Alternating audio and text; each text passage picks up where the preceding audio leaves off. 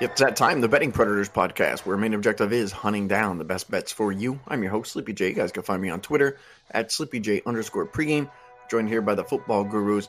I got Uncle Dave in the house. You guys can find him on Twitter at Dave underscore Essler. And I also have Steve Reader in the house. You guys can find him on Twitter as well at Avoid the Vig. Guys, here we go. NFL Week 7.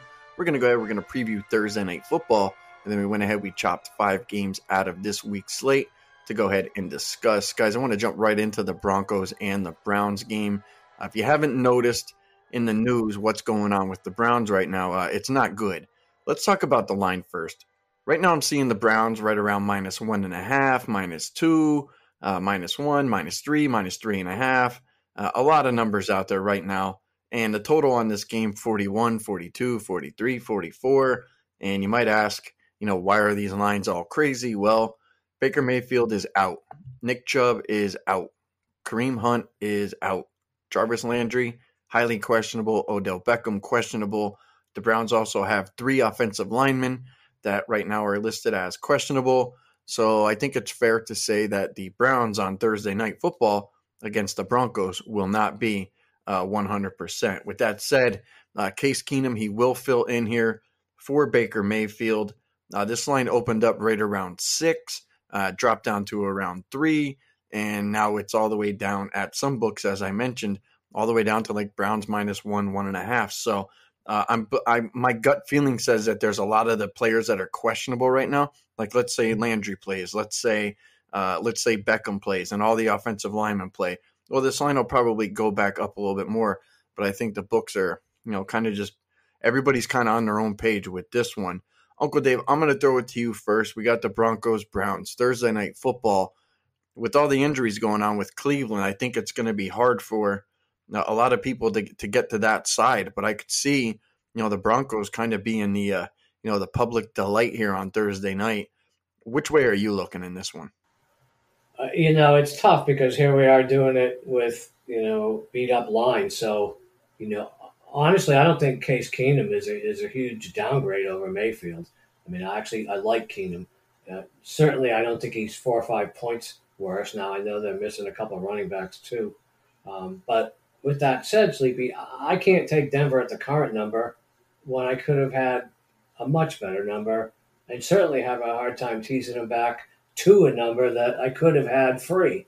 You know, however, at seven and a half, Denver teased up. I suppose is the bet I'd have to make if I would have teased this game. You know, obviously the total's been beaten to death as well, so you know that's one I can't touch at the current number. And you know, if I was to bet the under, uh, you know, I, I, can't do it at that current number. It's been beat down too much. But one would think at some point the value would end up being on the over, but I just can't go there. I just can't get there. And you know, ultimately, it's a, it's a pass for me at current numbers. Although, you know, I, I really question uh, the the Broncos offense. So, you know, I I can justify almost going Browns money line at this point uh, because I don't think the Broncos are going to be able to put up a lot of points either. And you know, I, I'm looking at that as if it is a you know seven to three game at halftime or something, uh, or if even if one team gets up two scores, I could possibly look at the over in the second half um, out of desperation, if you will. Uh, either a lot of balls in the air or a lot of balls going back the other way. But at current numbers, um, I'm not going to play Sleepy. Uh, I'll I'll I'll leave it all up to you. Again, I would I would tease the Broncos back up. I, I guess psychologically, I do have a little bit of a difficult time paying for something I, I didn't have to. I think one of the things we should probably look at in this one is, is certainly some player props. Maybe even we look at Keenum. You know, they're not going to have really any running backs. I mean, you, you got no Chubb, you got no Hunt. Uh, they're probably going to end up being down to what's his name, D'Ernest Johnson, who know, he had a monster game, you know, last year. Actually, had a couple pretty good games last year, but uh, you got to wonder what to do with this one. And there are reports of, you know, weather coming in that may affect this as well. So I, I believe the total right now uh, is being affected by all the players and probably, you know, the forecast. So I don't, I'm not going to mess with the total. I want nothing to do with that. As far as the size concerned, there, Uncle Dave, the only way I could look is look at going ahead and teasing up Denver, as you said, getting them up over a touchdown. Uh, I think you're going to see a lot of guys doing that. That that's the only the only thing that I would do that would make sense to me. Again, I'm I'm a little hesitant with that because I've backed the Broncos. I want to say two out of the last three games, and they fell short. You know, they hurt me. So I am a little salty with them right now. I'm going to look at some Keenum props. I'm going to look at some Browns props. One of the things that, you know, I love to do is, you know, DFS and I love digging into the player props and finding out, you know, when guys are out, who's going to be the next guy to go ahead and step up. And it, it's even more intriguing when you get a backup quarterback. And I, I generally, I'll go through the preseason games and say, you know what? who is Keenum's favorite target? I'll go through the play by play. Maybe it's a guy that's going to be out there. Maybe it's a Higgins, something like that. And if, if, if everything kind of surfaces, says, you know what, this is probably his favorite guy, then maybe I'll go with that and I'll make it, you know, I'll make it real easy for myself. But that's more than likely what I'm going to do for that game. I'll be digging into the props more than anything. Steve, how about you? How you feeling about the Broncos and the Browns. Uh, most of the stuff you guys covered is what I had on my list. I mean, uh, the things to talk about, uh, even the weather. I thought you guys were going to touch on the weather, the 20 mile an hour winds that could be there again, um, the potential for rain, the short week, all those kind of things. Uh, you know, a couple different things. You know, we didn't touch too much on Denver, but you know, they they're three and three. Uh, and they beat the Giants, the Jags, and the Jets. So that's not exactly murderer's row. So you know, as hurt and banged up as Cleveland is, Denver's not a very good ball club right now. I mean, uh, they're, they're not as good as their records suggest they are, and their records suggest they're average, which they're not. Uh, Bridgewater is banged up, but he's going to play. Uh, Jerry Jeudy, who is there was some conversation about him potentially coming back. Uh, doesn't look like he's going to be able to play either. Case Keenum, and, and, Dave brought this up, and this is really what I, I want to touch on. You know, when news broke that Mayfield was out, you know, I'm not really sure if there's anything else that broke. I mean, everything else we kind of knew. We kind of knew that Chubb was going to be out, that Hunt was going to be out, that Beckham was hurt, that Landry probably wasn't going to make it. Um, so all those kind of things, I think, were already baked into the line. So to see this line move from three and a half down to one and a half in some of the shops that you're mentioning is kind of surprising to me because it's not the downgrade from Key, from Baker Mayfield to Case Keenum. It's a downgrade from a hurt Baker Mayfield to Case Keenum. So I, I, I almost feel like there's a little bit overreaction but there's so many cluster injuries that you, you, mentioned on the offensive side of the ball that it's very difficult to do anything right now uh, with any confidence with Cleveland. Uh, I certainly considered teasing Denver up. I have not done so yet, um, but ultimately, you know, doing so it would almost be just because of the low total. I don't expect a lot of points in the game, and not because I particularly like Denver in this contest. Um, one of the things that you mentioned, Sleepy, was about the passing game. Cleveland's strength is obviously running the ball. They don't have their two running backs, and Denver's strength is stopping the run. So if Cleveland is going to matriculate the ball down the field, even with this wind, even if there is rain, uh, I, I, think they're going to have to pass the ball. So maybe those Case Keenum uh, props that you mentioned, who is a serviceable backup, he's not great. He's not going to lead your team forever and, and, and, bring you to a Super Bowl. He had that one good run with Minnesota. Um, but I think in, in a one game span, I think he can go in there and do some damage and maybe you look over on his player props. Yeah, I'm guessing we're going to see a lot of double tight end sets here. You know, you're going to see Njoku out there. You'll see Hooper out there. Uh, as many as many guys as they can get healthy out there on the field. And you know, if the books are going to offer up those props, I mean, that's probably the way you know that I'm going to end up going uh, for that particular game. Let's jump over to uh, let's talk about your Giants here, Steve. Uh, that team hasn't been playing well. Uh, they're going to go up against the Panthers. The Giants are going to be you know, a home dog in this one. Panthers are laying two and a half. There are some minus threes out there as well in favor of Carolina. We have a total of 43. Steve, I'm to let you go ahead and talk about your Giants. Talk about, you know, how you're feeling right now as a fan, but, you know, also what you're thinking about doing in this particular game. Two second year coaches, you know, Matt Rhule and Joe Judge. Uh, I actually wanted Matt Rhule as a Giants coach, being a Giants fan. When they, they got Judge, I was happy in hindsight, but obviously that hasn't you know bearing fruit here. Uh, again, we have another situation where there's cluster injuries. The offensive line is a disaster for the Giants. You know, Andrew Thomas is now down. He's on IR. He tried to play through the pain. He can't do it. Nick Gates is already out. Shane Lemieux, and this is a Giants offensive line that was never good. So to continuously lose poor players, and now you're pl- re- replacing them with like practice level players. It, it's a major downgrade, which is why I, th- I think the the stock on Daniel Jones is as low as it is. Not to mention their wide receiver injuries that they have. Uh, Toney is certainly out. C.J. Board is out. Slayton, Golladay, Ross uh, all didn't practice today. Barkley is questionable. I I don't know how they're going to move the ball down the field. If these players play, could you get behind the Giants? You know, get being the home dog, of course but I don't know who's going to be there, I, and not with any confidence. Even if they play, you saw with Toney last week, we gave out the uh, over his receiving props. Um, you know, the guy got 37 yards in the first drive, got hurt immediately. He only needed eight more yards to cash the ticket, and he's out. So that is a, a frustrating dynamic, um, and I don't really trust the Giants at all, and I don't know how you could. Uh, on the other side, you know, the Panthers started off 3 0. We thought they were, you know, elite. That that Matt Rhule has, has done everything that he did in college and every other stop he had in the second year. That team increased dramatically the second year. You know, when they start off 3 0, we're thinking he's doing the exact same thing in the NFL, which is really impressive. But they just lost three straight. Home uh, heartbreaker against uh, the Minnesota last week. And all three of those losses that they lost were one score games, which I think is interesting too, you know, for teaser possibilities in, in the future. Right now, um, obviously, you're not going to do that because it's not an advantage teaser there. But the other thing that I, w- I want to touch on real quick, and we, we just slammed Sam Darnold's under passing yards prop, and I, I really want to get after the passing attempt prop when it comes up. Uh, Rhule said Sam Darnold is not playing well enough. He called on the coaches to do a better job to help their quarterback play well. And they said they haven't been committed to running the ball enough. Those are quotes from the coach you know, I, I, talked to Chris about this previously, who who was in this profession before, and he says take those kind of things with a grain of salt. But there seems like there's a lot of momentum and a lot of credence to running the ball more than passing the ball, especially with how poor Sam Darnold has played the last few weeks. I'm not sure if it was on this podcast or if it was on the pod that I do with Dan and Smooth, but uh, I I was you know on there yelling. I'm like Sam Darnold's not good. Like and, and a lot of people made you know excuses up. Actually, it was with Smooth, I believe that was the podcast because you know we were talking about you know the fact that he was stuck on the Jets and you know the, the terrible quarterback coach and and and and Gase and all that stuff like that. Like, yeah, it hurt him. Maybe it hurt him. Maybe it ruined him. You never know. But I I don't like what I've seen you know from this team so far. I can only look at Carolina though. I don't know how I could look at the Giants. I will look at the Giants and I might actually look for some Daniel Jones uh, rushing props over, maybe even like an Evan Engram to score a touchdown, something like that. But uh, but we know that Carolina has a half decent defense, especially a rush defense. So maybe it puts Daniel Jones in a position to where, all right, you know, the run's not working. We're going to have to try to throw to, you know, whoever is out there. And I'm guessing that some of these guys aren't going to be running the right routes, this, that, and the other. And they maybe they will be, you know, bottled up a little bit. And maybe we see Daniel Jones run a little bit. So I'll be looking at that, and I'll be looking at some Carolina players as well. Not not sure if I'll jump in too heavy on those, but uh, it would either be Carolina for me or nothing at minus two and a half.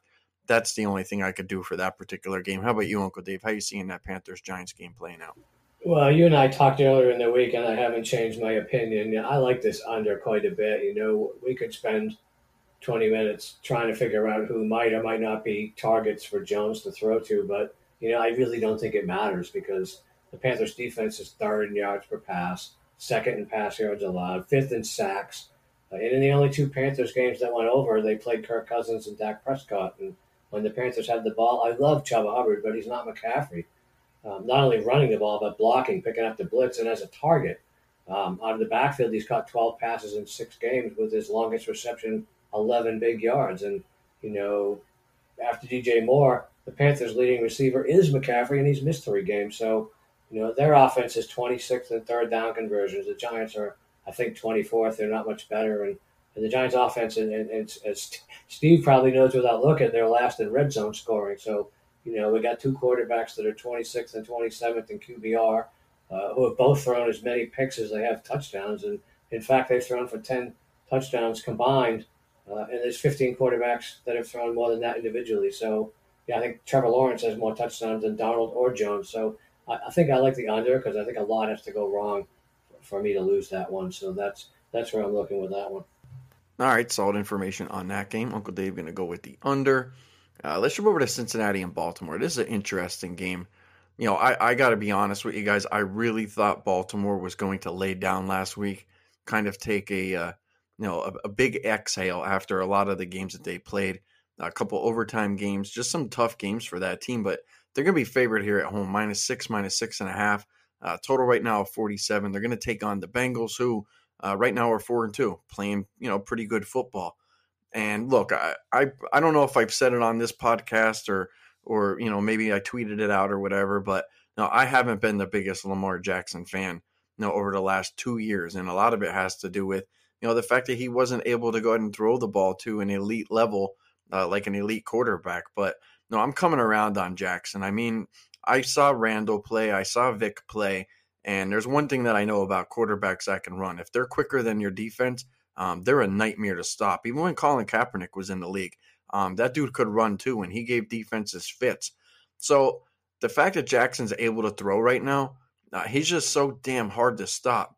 Do I want to fade Baltimore in this game? I do because I feel like that if they didn't take that big breath last week, that they're going to do it this week. And look, the Bengals right now, you know, they're going out for respect. Um, yeah, they're four and two. A lot of people not giving them really any chance, but I still think that that offense is pretty damn good. I actually would say, you know, if you take Lamar Jackson out of that Baltimore Ravens offense, that, that the Bengals are far superior. Uh, one of the reasons because they have a good running game, but no, they have better pass catchers. I mean, they even have a decent tight end. So I would take the Bengals here, and a lot of it's just based on what I thought was going to happen last week. I was 100% wrong. Baltimore Ravens absolutely blew out the Chargers. I didn't even stand a chance. I looked like an idiot. But I'm going to go this week. I'm going to take the Bengals. I'll take the points. I think Baltimore takes a deep breath, and I think Jackson and uh, and the rest of the crew uh, they, they they come back down to earth a little bit. I think that's fair. And if Baltimore beats me again, you know what? So be it.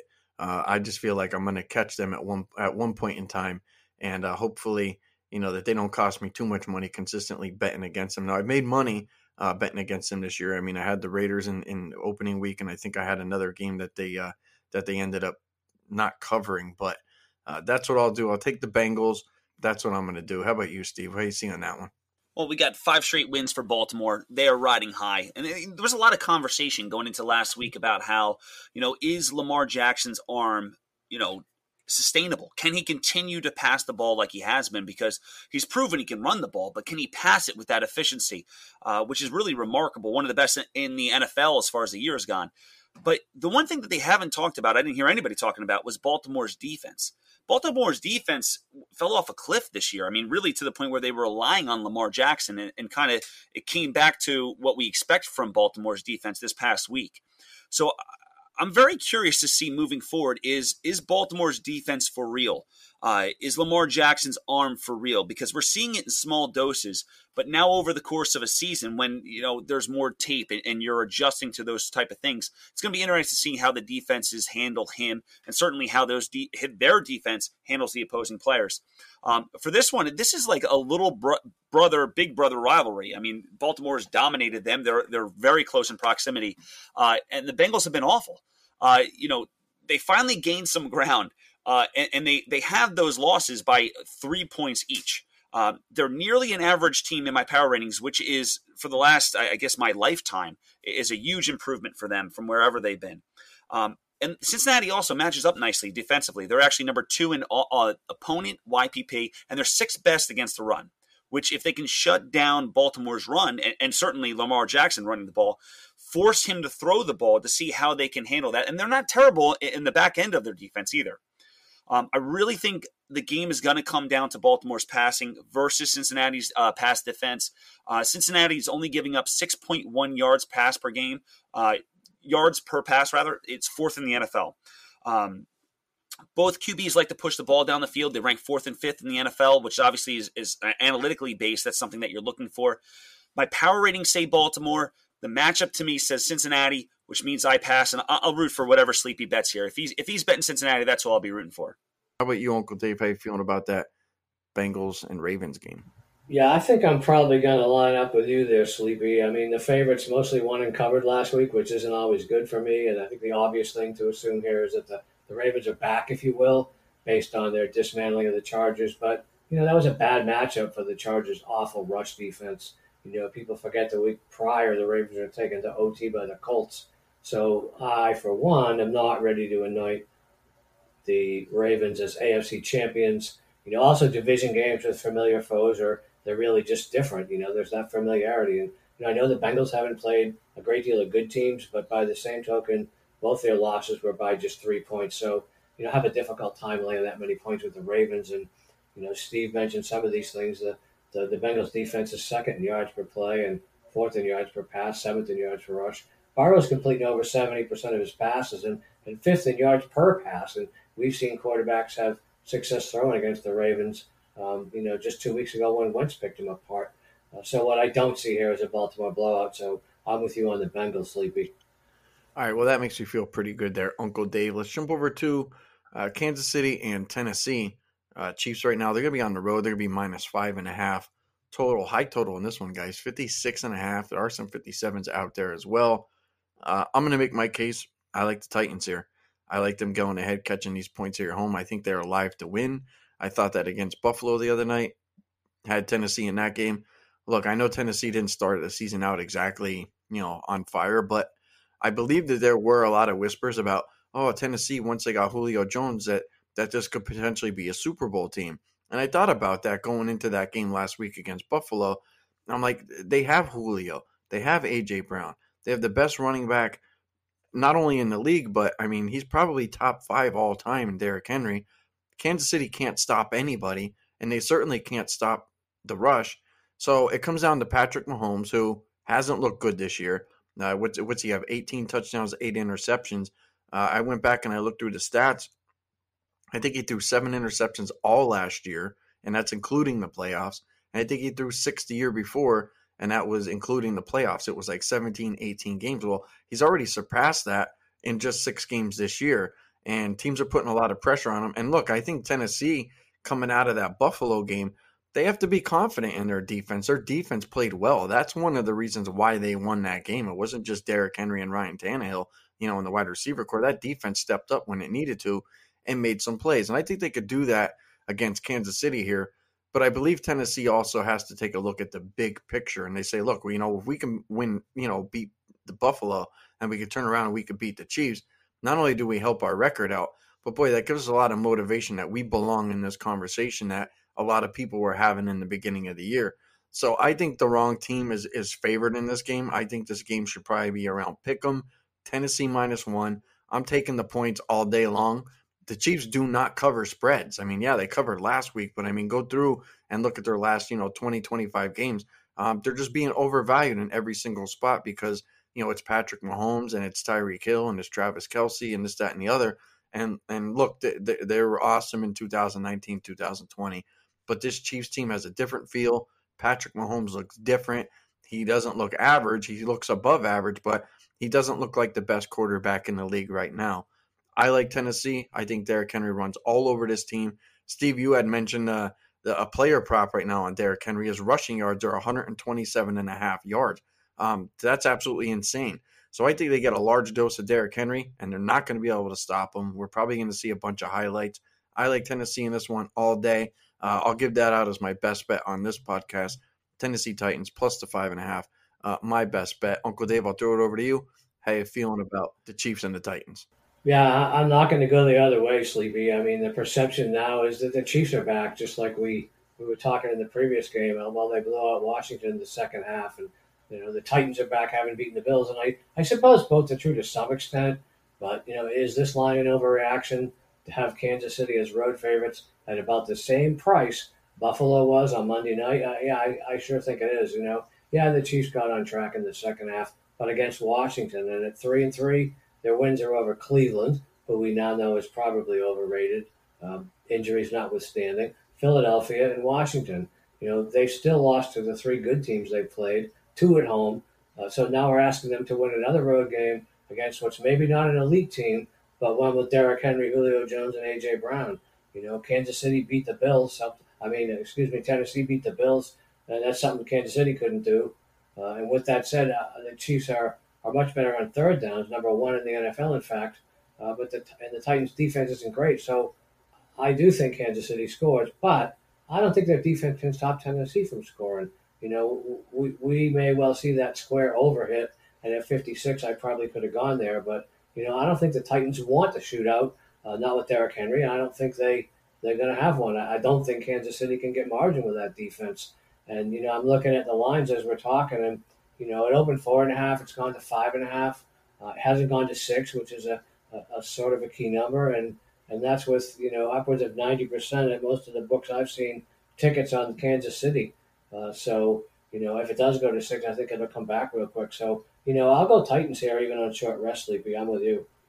I just don't like Kansas City being on you know back to back roadies here, and the fact that I have to go. All right, here's where I have to start if Kansas City and Buffalo Bills played on a neutral, what's that line? I'm guessing it's probably somewhere around Pick'em. Buffalo went into Kansas City and absolutely dominated that team. They blew them out of the water. And Uncle Dave, you just talked about, you know, how Buffalo was laying six to this team and now Kansas City's laying six to this team. How does that make any freaking sense? It doesn't make any sense. So again, Kansas City's being overvalued and short rest. I think that might actually be a good thing here for Tennessee. Get them right back on the field while they're playing good football. Last thing you want to have is, is, is a break when you know you're playing your best football. And I'm not saying Tennessee's playing their best football right now, but that was their best win, you know, of the season. I think they can build off that, and I think mentally the fact that you know Julio's there, AJ Brown's there, Tannehill, Henry, that has to help them coming into this game. And I wouldn't be shocked if this is the most motivated that we see Tennessee all year. If they win this game, I believe that gives them a lot of confidence going into uh, you know the, the back end of the, the, the back end of their schedule. So uh, again, I'm all over Tennessee uh, for sure. I'm all over it. How about you, Steve? How you seeing that game? That's a question of which KC team will show up. And, you know, Dave was talking about earlier was that, you know, KC had a really good half last week, and that's the last thing people remember. And maybe that's why the line has moved to the extent that it has right now. Uh, part of this is, you know, KC has struggled so much because they have the most turnovers in the NFL um, second most in turnover differential. So they, are really playing behind the eight ball, and that is one of the most key factors in determining which team is going to lose if they lose the turnover battle. And that's exactly what KC has done. It's very difficult for them to overcome that because of those turnovers you know, in the beginning of the year, there was a lot of conversation about KC's offensive line and how it was going to take time to gel together. And I'm curious, as time is progressing here, if they are, are, are getting more continuity within one another. I don't know that for sure. I have no data to back it up. Um, it's just something that I'm considering. And as time progresses, will they get better? Um, Tennessee is not a team that can take advantage of that offensive line, though. They're 25th in pass rush. Uh, you know, so there is a pathway certainly that we can easily see. Mahomes throws for 400 yards, four touchdowns, no turnovers, and KC blows them out. Uh, but on the flip side of it, with Tennessee, you know, we kind of saw what they're capable of against a an elite team last week with Buffalo. You know, in hindsight, they just were not going to pass the ball. They're going to run it down your throat, and then they'll play action off of it, and that's exactly what happened, and that's why they won. With this, I don't even know if they need to do much play action at all. With KC being ranked 32nd in run defense, they're just going to hand the ball off to Derrick Henry all day. And I'm not sure if KC can stop it. You know, when we talked about the player prop earlier, you, had mentioned sleep, but you still lean over, which is a crazy thought of something that high, that high of a total to be able to still lean over. And I don't even disagree with you. Um, to beat KC, you need to stop Mahomes. They can't rush the passer. They're allowing 7.7 yards per pass, which is 27th in the NFL and that thrilling victory last week. I, I, this is the reason why I haven't struck yet. Well, there's two reasons why I haven't played Tennessee yet. I don't know how they're going to rebound off of that. You know, they're not a team that has uh, had uber success recently. You know, they've been a good team, but not a great team, and they just beat a great team in Buffalo. How are they going to rebound and play KC and Patrick Mahomes? Are they still going to get up for that? Uh, you know, did did they give everything they had, and this is going to be a down spot for them? Uh, I'm not sure about that. You know, this number is just way too high, which is what you folks were talking about. I mean, I, I make Buffalo. I think it's a, a point and a half. I'm going to check real quick here. They are a they're a half a point better on a neutral. So I guess that's kind of what we're looking at. And clearly, Tennessee overcame that six point uh, spread and, and, won the game outright. Um, it's tough to buck Mahomes, but at plus six, I'm going to do it. And the reason why I'm not betting it now is because I'm not concerned about losing the the five and a half going down to five or four and a half. There's, it's irrelevant to me. The six is significantly more valuable, which is why I'll sit on this one. Um, and, and, if I lose out and I end up taking a four and a half at at post, I'm okay with that. You know, I don't know if you guys actually watched that game last week, but I think you guys probably saw Vrabel on the sideline uh, with his head down. He looked absolutely disgusted because, uh, believe it or not, Tennessee didn't play very well in the first quarter but they, they did everything they needed to do on the defensive side of the ball to go ahead and keep them in that game. But I mean, they played sloppy for a little while of that game to the point that it was actually getting me a little bit nervous and aggravated. But they got they got it going. They they got things together, and I think that more than likely, uh, you know, it's going to be like like look, guys, we can't make these mistakes two weeks in a row. And if they can clean up that type of stuff, like you know the offensive false starts, uh, just the dumb penalties that they made, I believe there was a personal foul. There was just some stupid stuff that they did in that game um, that really hurt them because I felt like they could have had a little bit more margin in that game. And could they have lost that one? Yeah, I mean Buffalo played well. Uh, Josh Allen played well. They had a chance to go ahead and win it there at the end, uh, but they didn't. So um, again, I think there's a lot of things that Tennessee can clean up. But I actually liked a little bit of what I saw when it came to the pass rush there, Steve. you know, from that team in that particular game against Buffalo. And that's been Mahomes' kryptonite. And you talked about, you know, that team turning the ball over the Chiefs, you know, league worst. And believe it, it's it's because of Mahomes, which is crazy to say, but that's the truth. I, I told you how many times he's turned the ball over. Eight times he's thrown interceptions, and uh, these aren't interceptions that uh, he needs to be throwing. I think he he's doing something different with his game. Maybe he's taking too many chances. Maybe it's too many tight windows. Uh, but there's definitely something there, and I, I, I can't put my finger on it. But my gut feeling says it's the pass rush, it's the blitz uh, that that teams have had enough tape on them and say, look, um, this is what has worked. And I believe a lot of that might actually go all the way back to you know when the Patriots you know went ahead and they they they shut that team down uh, as much as they possibly could with Belichick. So uh, I'm happy with that. I think we had a pretty good breakdown. Let's talk about the Eagles and the Raiders. Uh, Raiders last week, surprising win. Uh, they're going to be minus three uh, total right now in this game, 49. Uncle Dave, I'll let you rip and run on this one first. Eagles, Raiders, what do you got?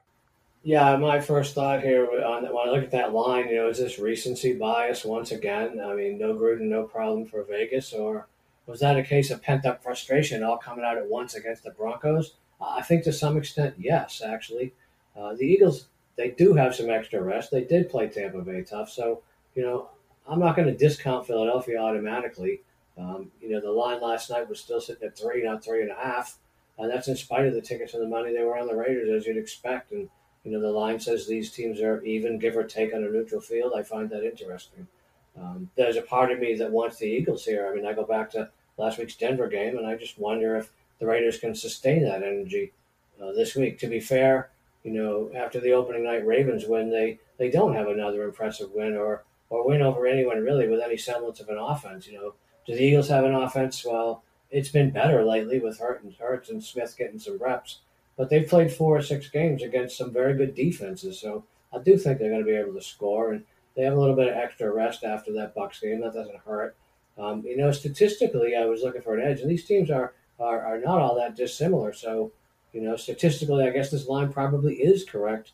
Uh, so I digress. What Raider intensity do we see? You know, my my answer is that I do not know. But at home now, with the fans all excited after last week, I think the Raiders come out with it. So I could conceivably take the Raiders first half, uh, but I also think Eagles plus three or more for the game is going to be a sneaky bet. All right, good stuff there, Uncle Dave. Um, I'm more than likely going to consider going ahead and playing uh, the Raiders at minus three, but I think maybe a money line bet with them, maybe even in a parlay, is isn't a bad option as well. Just gets up to three and a half. I'll pass. I think the, I think the Eagles are alive. I think somebody like Devonta Smith probably has maybe a, a, potential breakout game here.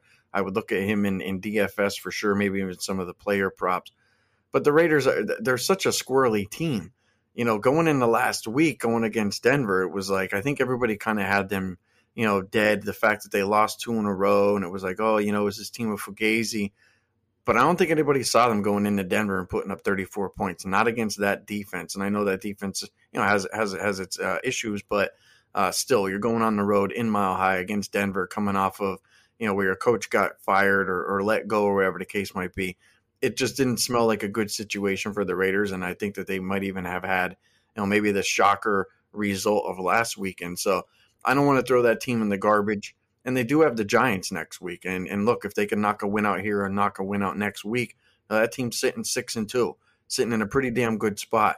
Um, you know, for you know a season that a lot of us probably didn't think you know might happen, and I believe that that crowd will be rocking. So uh, I got a little bit more work to do on this one. Again, Raiders minus three. I'd probably lean that way. Uh, play the Raiders on the money line. I would probably do that. I will look at some Devonta Smith player props as well. I think that that's uh, certainly worth a look. But that's what I'll do. How about you, Steve? How are you looking at that one?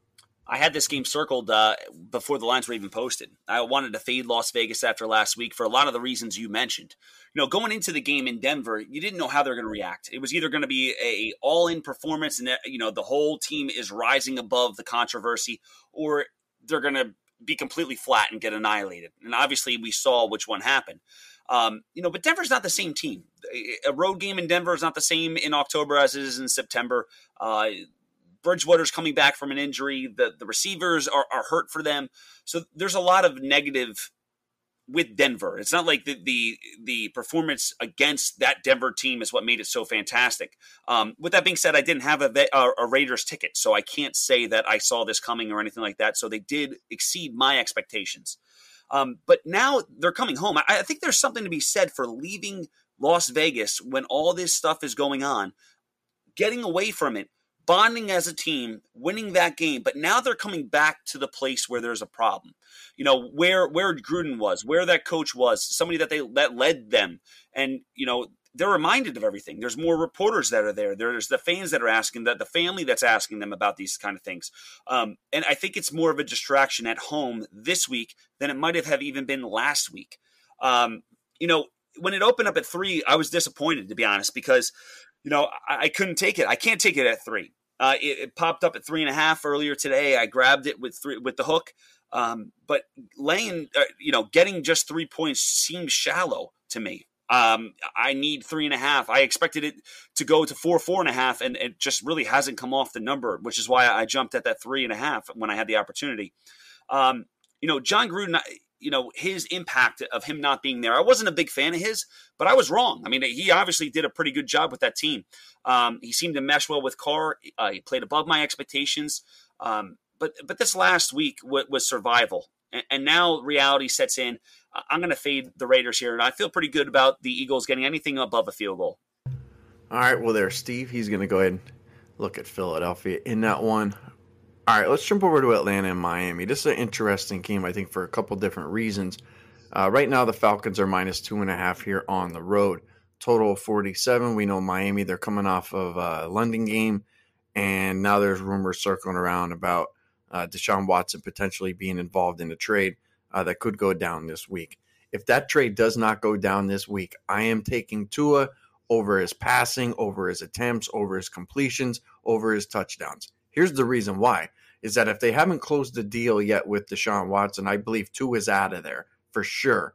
And if you can get something for him, go out and showcase him against a defense like Atlanta. Is, is it a gamble if they don't get the deal done and they're like, you know what, let's wait until after Sunday and maybe we could be like, all right, Tua just put two consecutive decent games together. I think he threw for like 300 yards in the last game.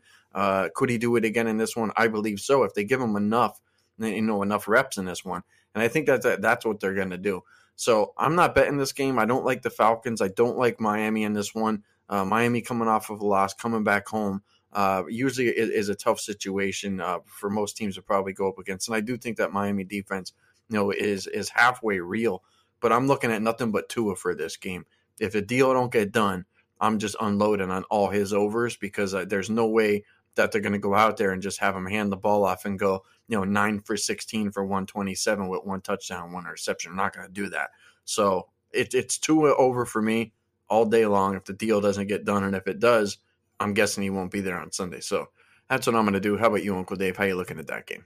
Yeah, I mean, I have to admit, when I saw the schedule here, I was surprised to see Miami didn't have a bye after playing in London.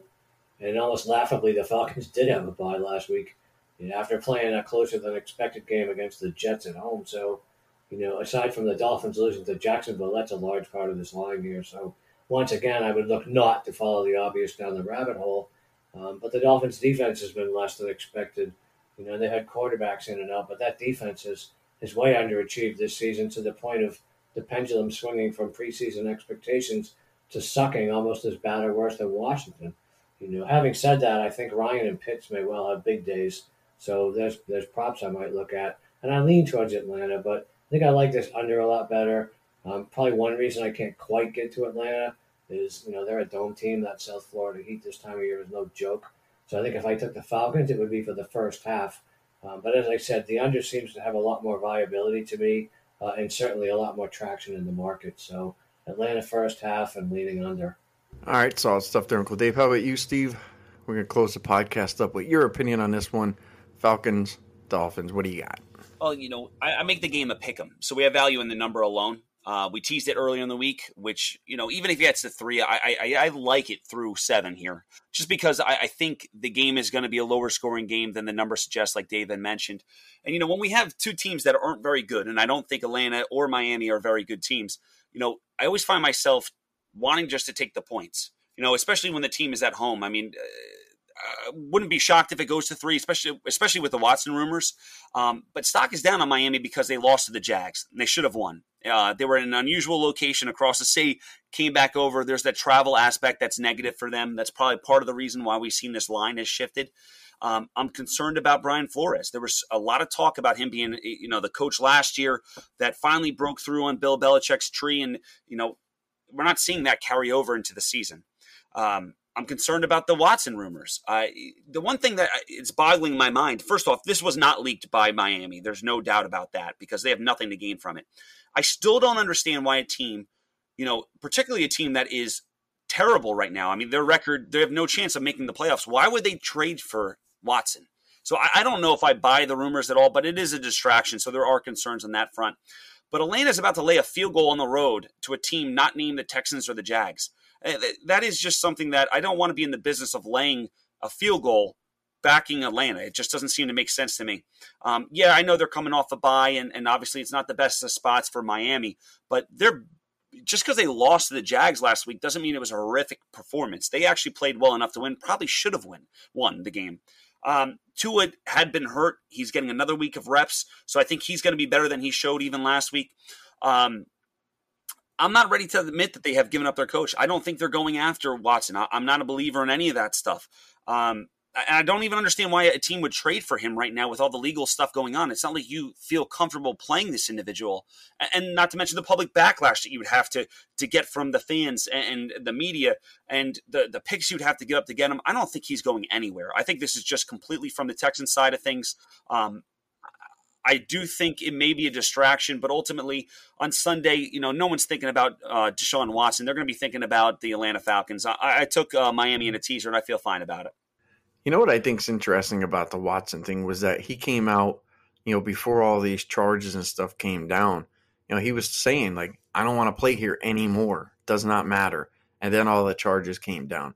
So I believe that the fact, like, there's no way he's ever playing another game, you know, for the Texans. I, I don't believe that that's going to happen unless, you know, his career is on absolute life support. And uh, you know, there, I guess there's a chance of that happening too. But yeah, I don't, I don't know. I, I am kind of a believer a little bit um, that Miami might actually be looking to go ahead and do this. Um, to be honest with you, I think that they that they they know that there's value in Tua. They might not have to pay a ton for Watson. I mean, Watson's stock can't be any lower. And if Tua could have another good game, uh, I think everybody would agree like his stock is going to be uh, maybe as high as it's ever been. Um, so I don't know. I'm not sure that this deal doesn't get done. It, it's surprising that that story leaked, but you know why leak that story now? You know for what reason? Um, my gut feeling says that there is some truth behind that, and that that's something that actually does get done. Um, and hopefully it does, and hopefully we go ahead and you know if Tua you know isn't long for for Miami, you know put him in a different situation where you know maybe he could actually you know that team can't get any worse. Um, I don't believe at Houston. I mean, send him somewhere where you know he could be a, a guy that's not going to get killed for you know every incomplete pass that he throws because a lot of people had high hopes about Miami this year, and quite frankly, that team stinks. Uh, but that's it, guys. That'll wrap up the podcast. Now we covered the Thursday night football game, five games for you. Hopefully, you guys got a lot of information and some decent bets. We put some props in there. Uncle Dave, no derivatives this week. Why not? Um, you know, I forgot. I, I will do my best to give out derivatives. Next, I will do my best to give out derivatives next week. I had a couple of halftime plays, but you know, I was really thinking about that uh, Watson trade as you were talking it through. You know, we say, well, if if if if you know, what are the Dolphins going to have to give up? I mean, obviously, a lot less than they than Houston probably originally wanted. But you know, here we're talking about the Dolphins with Watson. You know, are they going to just give up draft picks, or are they going to give up a couple of players? You know, they're he's not going to come super cheap, or or Houston would have got rid of him a long time ago. So I think that's the interesting thing to me is is if it if it does happen, and you know, with all the traction that has uh, uh on most of the the outlets anymore, I think it probably will, and I'll be really curious to see what the Dolphins do end up having a forfeit for that. To be honest with you, so you know, I'm just thinking if they, you know, if they trade a couple of starters for Watson, you know, before Sunday's game, well, I may change my opinion on that game. If they just trade draft picks, well, you know, we'll roll with it. If I'm Houston, I I get rid of them and and just get what I could get because there's a potential that you know, you could get nothing. Um, he could end up in prison um, in a similar situation to you know where Michael Vick found himself. So, um, you know, if, if I'm Houston, I'm I'm getting rid of him for for Tua, a first round pick, and a wide receiver. I'm I'm happy with that. Uh, they were asking for first, you know, five first round picks and all this crazy stuff. Um, his value is, uh, in my opinion, Deshaun Watson's value right now uh, is about as good as value as Ben Simmons has, which is uh, not a whole hell of a lot. But again, that'll wrap up the pod, guys. But we'll talk NBA some other time. Uh, but that'll wrap it up. I'm Sleepy J. You guys know where to find me on Twitter, Sleepy J underscore pregame. That's Uncle Dave. You guys can find him on Twitter as well at Dave underscore Essler, and that is Steve Reader. You guys can find him at Avoid the Vig. Make sure you guys check us out at bettingpredators.com and always at pregame.com. With that said, I'd like to wish you guys all the best of luck for NFL week number seven. Enjoy the games.